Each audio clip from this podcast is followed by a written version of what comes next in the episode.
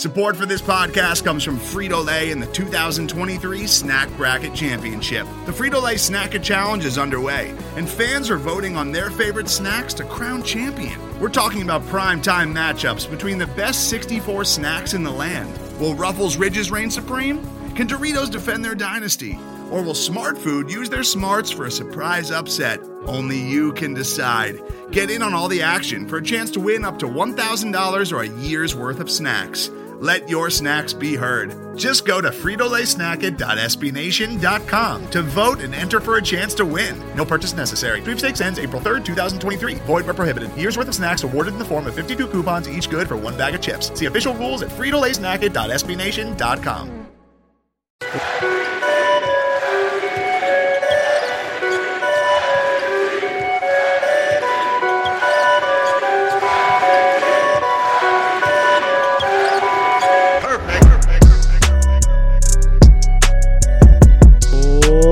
good, everyone? Welcome back to the Bucks Film Room podcast. I'm your host, Brian Sampson, and you can find me on Twitter at Bucks Film Room.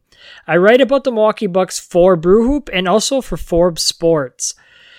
Well, it's been a while since we've done one of these. I had one all dialed up right before the draft, but unfortunately it fell through because the Bucks made a trade, so it didn't really make much sense for me to post that.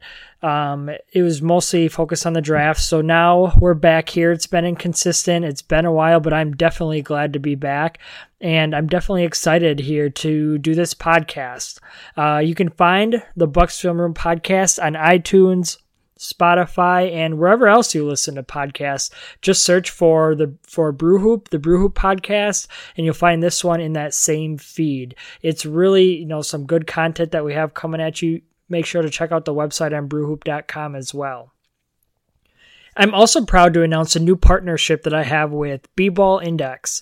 You can subscribe to their data and tools package that includes 21 spreadsheets, including player grades for every single player, and of course that means all the Milwaukee Bucks. You can compare player versus player, year versus year, and then even across different positions. You can also use another tool, which is their free agency hub, to see if someone like Khris Middleton or Eric Bledsoe will return positive or negative value over the life of their contract extensions. It's really great for fans and it's certainly a lot of fun. Again, that's on B-Ball Index and it's only $5 a month to subscribe. And you can get 15% off by using the coupon code Bucks Film Room. Just go to bball-index.com and you can subscribe to their data and tools package for only $5 a month. And then you enter in the promo code BucksFilmRoom, which is all lowercase and all one word, and you'll get 15% off. I use these tools when I'm making videos, when I'm recording podcasts, when I'm writing articles, and you'll definitely see some of these player grades in this episode and in future podcasts as well. So definitely make sure to check that out at bballindex.com.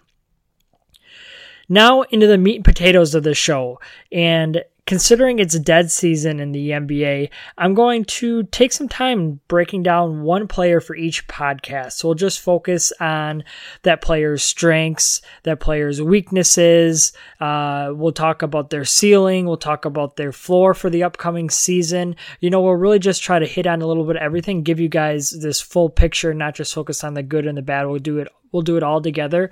We'll throw in some analytics. Of course, it'll be based on what I've seen on film as well. It'll really be a good time. I'm really feeling good about this one. I got a good haircut from my barber, aka my roommate, aka my wife. So I'm feeling fresh. I got this good to go, trimmed up the beard a little bit. I'm ready for this and I need to be ready. We need to be ready because we start this out with a somewhat controversial, controversial, controversial player in DJ Wilson.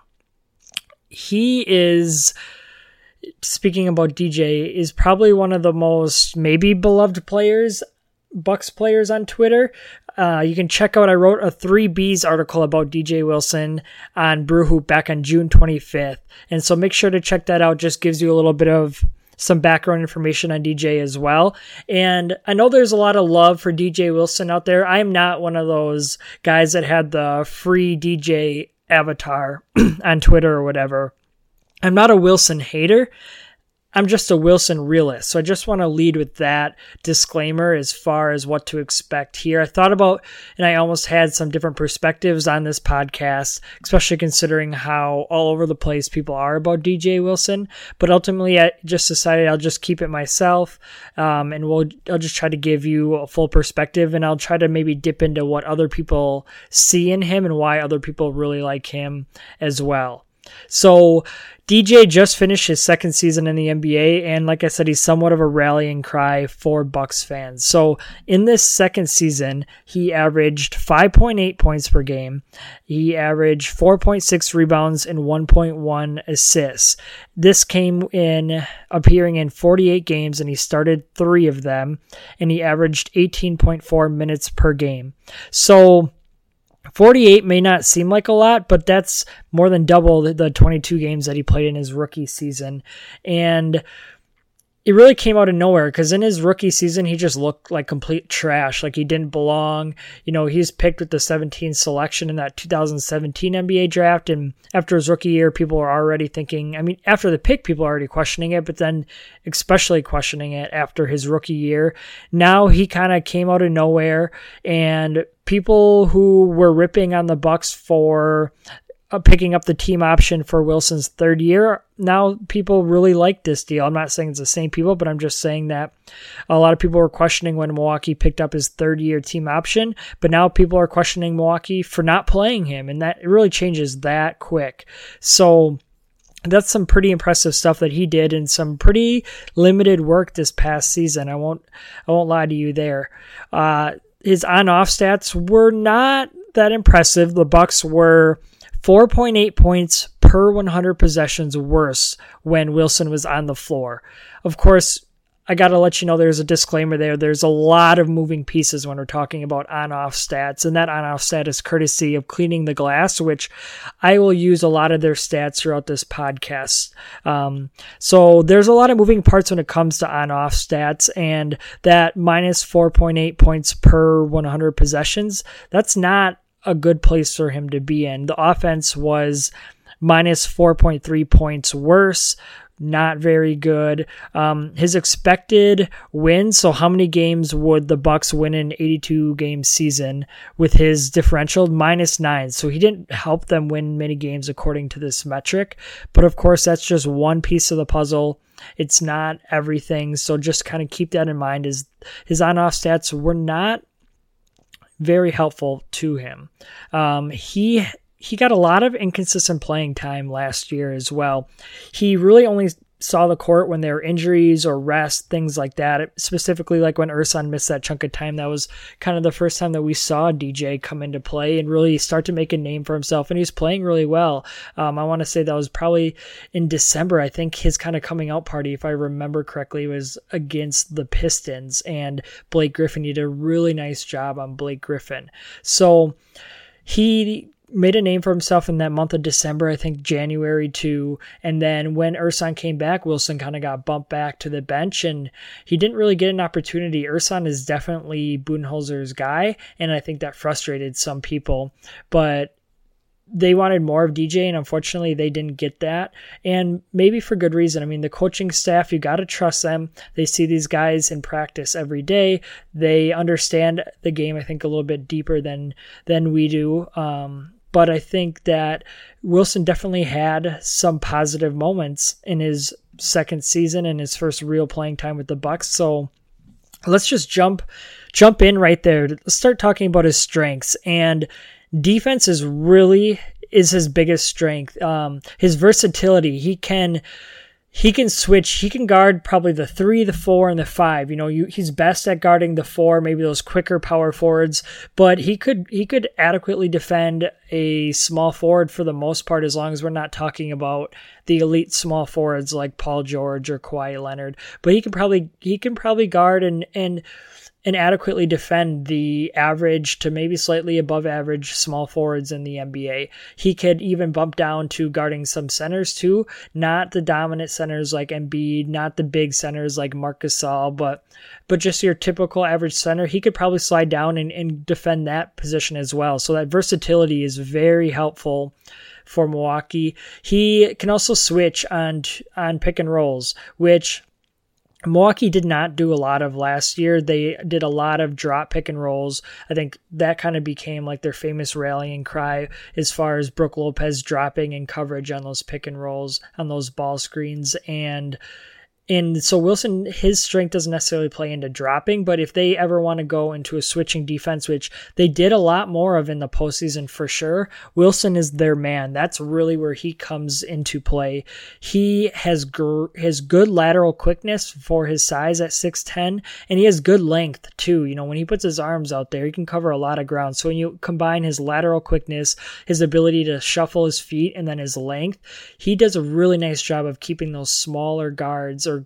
those smaller wings in front of him on switches and that's really where he wreaked a lot of his havoc is is keep is keeping those guys in front of him and if they did get past him he had the length and the athleticism to catch up and swat shots off the backboard. I can think a couple of times in my mind where it looked like he was beat but then all of a sudden wilson you know who works really hard that's another strength is his motor. He never stops. He understands his role on this team and so it looked like he was beat off a ball screen he'd recover and either contest a shot or get his hands on a shot he really did a nice job with that. I, I should say, according to Cleaning the Glass, Wilson spent 72% of his time at power forward, 21% at center, and 6% at small forward, which that's, you know, pretty good versatility.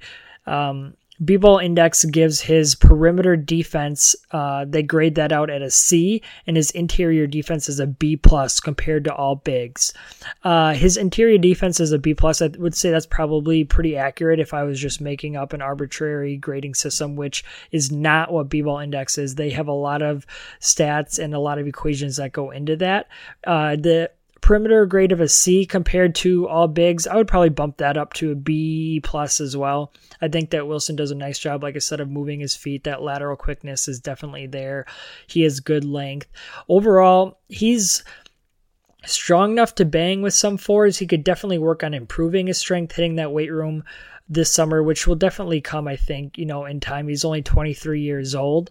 And so he could improve his strength a little bit, but he definitely doesn't necessarily always get pushed around. The bigger the bigger power forwards and the bigger centers kind of have their way with him down low, but his length and his athleticism helps him to recover when he gets put at a disadvantage with his strength. But definitely hit the weight room this summer, which I'm sure he's doing. He has a good work ethic based on all accounts.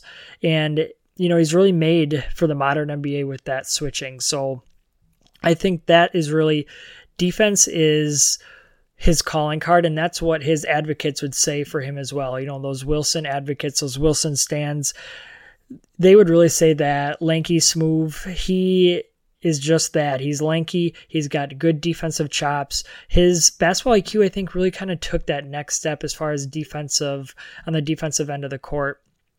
He I think is beginning to understand defenses at a little bit or offensive opposing offenses and a little bit deeper of, of a level. He definitely has a ways to go, but he can kind of start to understand the simple actions that are taking place and then lets his athleticism make up for the rest of it.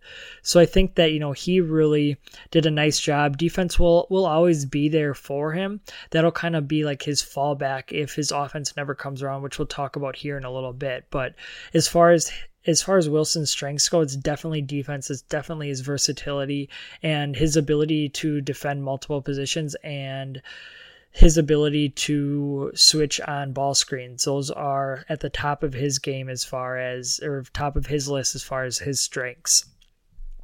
On paper, his outside shooting looks like a strength. Uh, he made 36% of all of his threes, which ranks in the 62nd percentile according to Cleaning the Glass. 62nd percentile among guys at his position, which is is good. Um, however, he only made 30.3% of his three point attempts from February through April. So he really had, you know, those last two and a half months were really down for him, and maybe it coincided with the inconsistent playing time that he got in those months as well.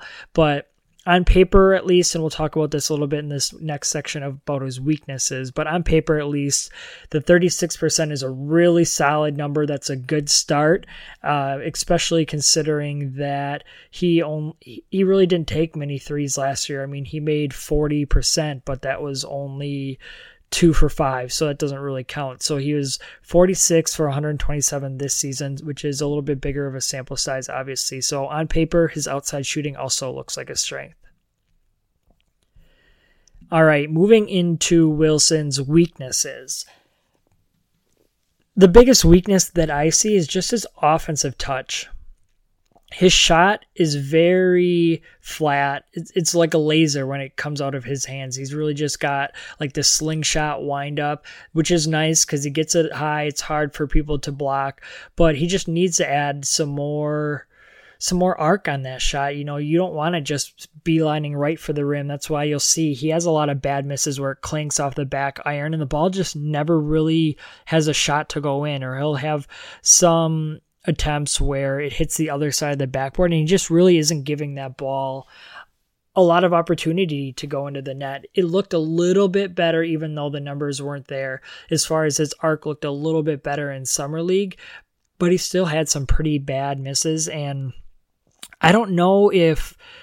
If you can work on having more offensive touch, that's one thing that I worry about Wilson is is offensive touch just like that shot is it just like an innate ability or is it something that he can work on and, and improve with practice that's definitely something that i will be curious to see is can he get that little like he just needs a little love. He just needs to give the ball a little love, not trying to force it in there, but you know, just caress it. Just have a nice little time with the ball, you know, be nice to it, not just force your way into that thing. So, you know, we'll see if he can if he can work on that love in in the off season. I think that'll be huge because it's not just like that from the three point line. I mean, this is a dude who shot 33% from the mid range last year. He was only 57% at the rim, which ranks in the 14th percentile. So basically, he sucks around the rim. Um, his effective field goal percentage was in the 16th percentile, which, you know, we talked about his three point shooting being high up there, and overall his effective field goal percentage is really low. That's just not good. I mean, the dude is an was also an awful free throw shooter. I don't know what's going on with him. He shot 55.3% from the free throw line and he won the he won the damn Bucks free throw championship, I believe. Their little tournament of free throws. He won that, but he can't make a free throw in the game, so I wonder if it's mental, if he needs to get out of his head. I'm not sure. B-ball index also gives him a grade of an F for finishing and no, the F is not because of finishing. It's because he's really bad. Just I just worry about can he improve that? If he can, even like he doesn't have to be great, but just be average. You know, just be average around the rim. I think that would be go would go a long way. Right now, though, that's really hard for him to overcome. He's a complete liability on the offensive end. If you thought the floor was shrunk in the playoffs when the Bucks were facing the Raptors because Eric Bledsoe's guy didn't have to pay attention to him, they w- they would completely ignore DJ Wilson as well, and then you put a big in the paint instead of just Kyle Lowry or somebody like that. And so he really needs to work on that, especially if he wants to be a player in the postseason. If because that's where a lot of Bucks fans are calling for him is, hey, put him in the postseason. The Bucks can switch. He'd be a defensive menace, which is probably true. He'd probably be pretty good on defense, but he would be he was worse on offense, and he'd be even more of a offensive liability because of his inability to score from anywhere on the floor. Um, that's really his biggest struggle. And like I said, I think his advocates would point to his overall his three point shooting, which, you know, it's very encouraging that he knocked down 36%. I, I hope that he does that or even better next year. But I just am not convinced. You know, I like I'm somebody who takes my time in evaluating players. I don't need to rush to this judgment that DJ Wilson is a missing piece for the Bucks. Not saying that other people out there do. I'm just saying that I just like to take my time and I like the proof to be in the pudding. I don't think that 48 games of mediocre basketball is enough for me to be convinced that DJ Wilson is the answer, especially on offense. You know, I just did not see enough from him. I'd like to see him take that next step and get out of the 15, 16, 14 percentiles um, and really work on loving that ball a little bit and helping, you know, caress it into the rim. I, I think that would be a huge step for Wilson if his offensive game can catch up to his defensive game. All right, well, with that being said, let's pause right here for a little break and we'll get back right after that. Today's episode is brought to you by Cars.com. With over 2 million vehicles and 50,000 more added every day, Cars.com will match you with the perfect car for you, your budget, your life, your style. And if you're ready to say goodbye to your current car, Cars.com will get you an instant offer to cash it in. Just start by entering your license plate and get matched with a local dealer who will write you the check. So whether you're looking to buy or sell, just go to Cars.com. It's magical. All right, so now what we have left is to go through the best case scenario and the worst case scenario for Wilson next year. We'll start. We like we like positives on this podcast. We like positives on this Bucks Film Room podcast. So let's just start with the best case scenario. So as you guys know, the Bucks are pretty deep in that front court. They got Giannis, they got Brook Lopez, they got the Robin Lopez, and they got Ersan Ilyasova and they got DJ Wilson. Um, I also wouldn't be surprised if the Bucks add a third center. Um, they could add a potentially a third center. I know they were rumored to be in discussion or to be interested in Kova in Koufos. Um, so we'll see how that goes. I don't know if that's just more pandering to Giannis, given that Koufos is on the Greek team. I'm not sure how that all works out, but I wouldn't completely rule it out that the Bucks try to sign another big guy, um, or that they do sign another big guy. But still, they got Giannis, Brook, and Robin Lopez and Ersan. So that's four guys who were who will probably be ahead of DJ Wilson in the rotation. So best case scenario here, he beats out Ersan as a backup power forward. Like that's top of the mountain for him. That's hard stuff for him to do. Ersan is Budenholzer's guy. They love him. They signed him at 12:01 a.m. a minute into free agency last year. That's Budenholzer's guy. So if he can beat Ersan out, who is starting to lose it in his you know advanced age. Um, that would really be a great sign for DJ if he can come out there in training camp and preseason and earn those first minutes off the bench and become the backup primary or the primary backup power forward. I think that would be huge. Uh, uh another best case scenario or a different one would be that the Bucks play a lot of their jumbo lineup.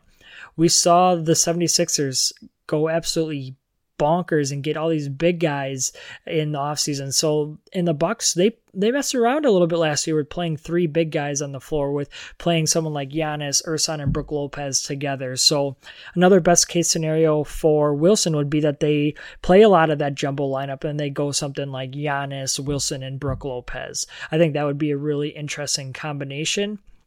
It could still, if if Wilson is hitting his threes, it could potentially still give the Bucks that floor spacing that they really enjoy and that they really look for. So I think that would be the other part of this best case scenario is Wilson keeps his three point percentage at 36% or maybe even bumps it up a point or two. I think that would be awesome. That would legitimize his his outside shooting from last year and that would really make me a believer. So I think that would go a long way. And and speaking of improving his shot, just improving his finishing his ability to finish around the rim just to average. I don't think we can expect him to become an above average or good or great. Like, just take that next step just to become an average, uh, an average power forward around the rim. Also improves his free throw percentage to 70%. Like I said, he was a 55% free throw shooter last year. And it's not as if he was a bad free throw shooter in college. He made 83% of his free throws in his junior, his final year at Michigan. And so, I mean, it was only 60 attempts, but still 50 for 60 is pretty good numbers. So I don't think I'm asking for the world or predicting the world if he can just improve his free throw percentage to 70 or so. And defensive ability, you know, he just continues on that path. I don't know if there's much that more that he would have to do or that they would ask him to do, but just continue to be a menace, continue to be able to guard three positions and switching on screens. I think that would really be huge for Wilson if he can just continue that and really just focus on his offensive game. And also it'd help if Budenholzer, can, like I said, can throw him a bone and play with a lot of those jumbo lineups. If all that happens, we could really be looking at you know 70 to 80 games played for Wilson, which would just about which would double his career games in the NBA. So I think that would be real nice for him. I should mention in their best case scenario health. Uh, he struggled with an ankle injury in the postseason, which could have probably did contribute to his non-playing time in the in the playoffs. Um, and so I think that that would be another really best case scenario for Wilson is that he gets that he gets healthy and he you know is ready to play. He missed a lot of the postseason. He did make a couple of appearances against Toronto, a couple against Boston, and of course he played against Detroit. But I think you know if he can just get that ankle healthy and and really work on his health and be able to make it through the whole grind of an NBA season without any injury, major injuries, I think that would really be the best case scenario. Obviously, that's the best case scenario for a lot of players, but for Wilson in particular. All right, the last part is worst case scenario. So cover your ears if you're a DJ stan. Cover your ears if you have the free DJ avatar. I, I apologize. I'm not saying that this will happen. I'm not saying that I predict this to happen, but I think that this is a realistic worst case scenario. You know, I'm not just pulling stuff out of my butt here. So worst case scenario we talked about that depth. We talked about the Bucks having Giannis, who's going to take up between 30 to 33 minutes. 33 minutes. You know, we talked about them having Brook Lopez and Robin Lopez, who will probably combine to play 48 minutes of the center position.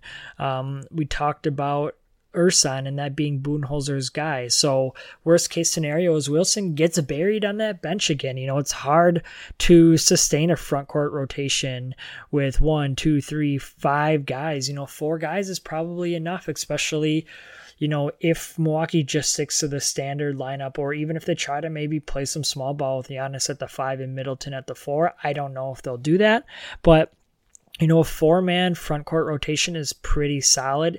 The fifth guy, like we saw last year with Wilson, who was the fifth guy, is really hit or miss. You know, he could see, you know, he could see himself only getting some spot duty here and there for injured players. And, and I think that would really be the worst case scenario for him. He isn't given a chance to succeed. I know some people feel that's the case right now, but a whole nother season of Wilson-less basketball in Milwaukee, whew, there might be riots. So I think that's just part of the worst case scenario is like that's one worst case scenario is he isn't able to get off that bench. You know, he becomes frustrated about his lack of playing time. He feels like he has deserved it. And then maybe that starts to carry over to the locker room the Bucks culture and the Bucks good locker room juju's were something that was really talked about last year. And worst case scenario would be that Wilson gets frustrated and that gets carried over the locker room and he's a distraction.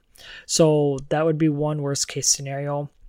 Another worst case scenario would be if he struggles from the three point line. That would be a huge setback. If that February to April number that we talked about, which is right at or around 30%, if that's his reality, if, that, if that's really the three point shooter that he is, I think that would be a worst case scenario for him uh, if he's not able to sustain that 36%, because then you really have a guy who's an offensive liability, even more so than he is now. You know, I already am questioning whether or not that's sustainable. But if that, if he isn't able to keep that 36%, or even if it drops to the low 30s, like 31, 32, 33, like that's just a huge area for concern. So that's really would be a worst case scenario. And then he continues to struggle with his touch around the rim uh, from the mid range. He continues to shoot 50, 55% from the free throw line as well that would those would all be concerns if he sustains those numbers that he did last year. He doesn't even have to get worse. Just if he sustains those numbers that he had last year, that would be the worst case scenario for DJ Wilson. I'm not saying that any of that's going to happen. I don't want that to happen. I would love it for Wilson to really just take off and become this great contributor. You know, he still has two years left on his rookie deal. That would be huge for the Bucks if he can take that next step and add an offensive game to a consistent offensive game to his already good defense. So I don't want any of that to happen, but I think that's a likely worst case scenario that we need to talk about with DJ Wilson. All right, well, that's all that I have for you today, Bucks fans. I really appreciate you guys. Thank you for tuning in to this Bucks Film Room podcast. Don't forget, you can follow me on Twitter at Bucks Film Room. I hope to catch you next time.